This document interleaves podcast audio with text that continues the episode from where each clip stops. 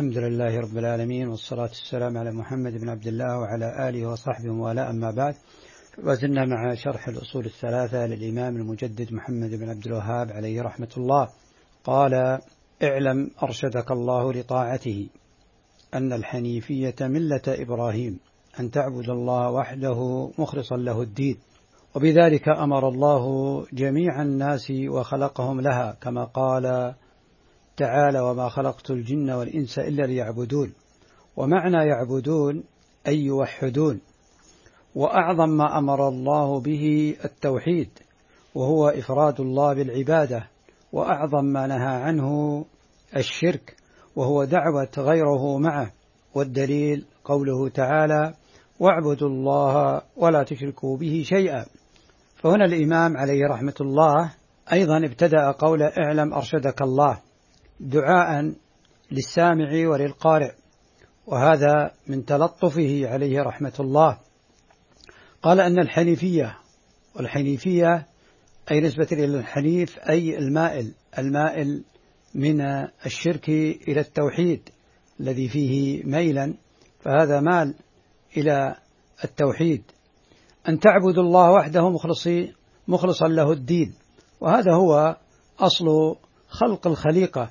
فالله عز وجل كما ذكر الإمام قول الله تعالى وما خلقت الجن والإنس إلا ليعبدون قال ابن عباس معنى يعبدون أي يوحدون وجاءت الآية هنا جمعت بين واستدل بها الإمام لأنها جمعت بين الأمر بالتوحيد والنهي عن الشرك.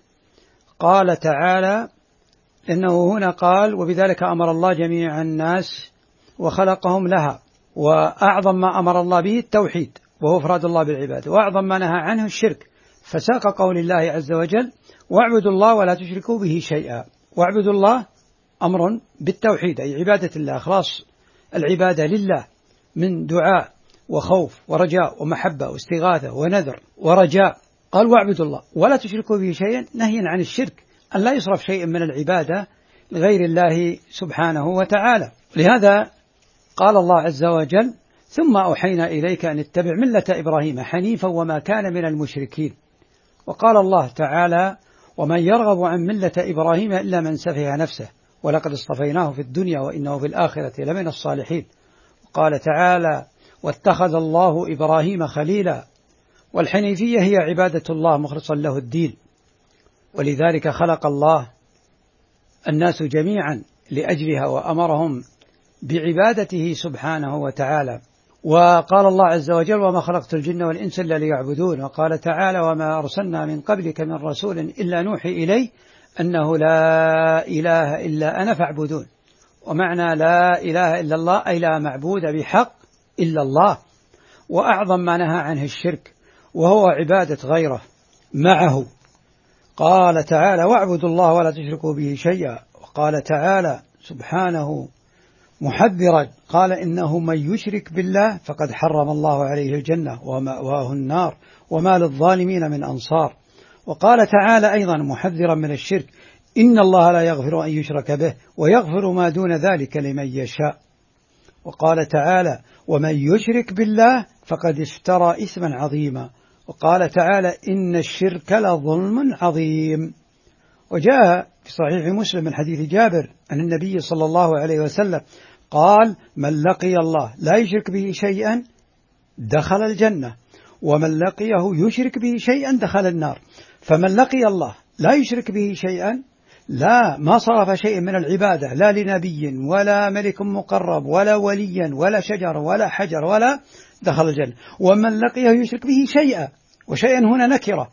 ولو كان ذبابا ولو كان حجرا ولو كان شجرا ولو كان وليا ولو كان محمدا ولو كان جبريل. من؟ لقيه يشرك به شيئا دخل النار. وجاء عن ابن مسعود رضي الله عنه كما في صحيح البخاري. قال من مات وهو يدعو من دون الله ندا دخل النار. أي من مات على الشرك ولم يتب منه دخل النار. وهنا نعرف أن الشرك نوعان أكبر وأصغر. فالشرك الأكبر يخلد صاحبه في النار. وأما الشرك الأصغر لا يخلط صاحبه في النار. هذا والله أعلم. صلى الله وسلم على محمد وآله وصحبه وسلم.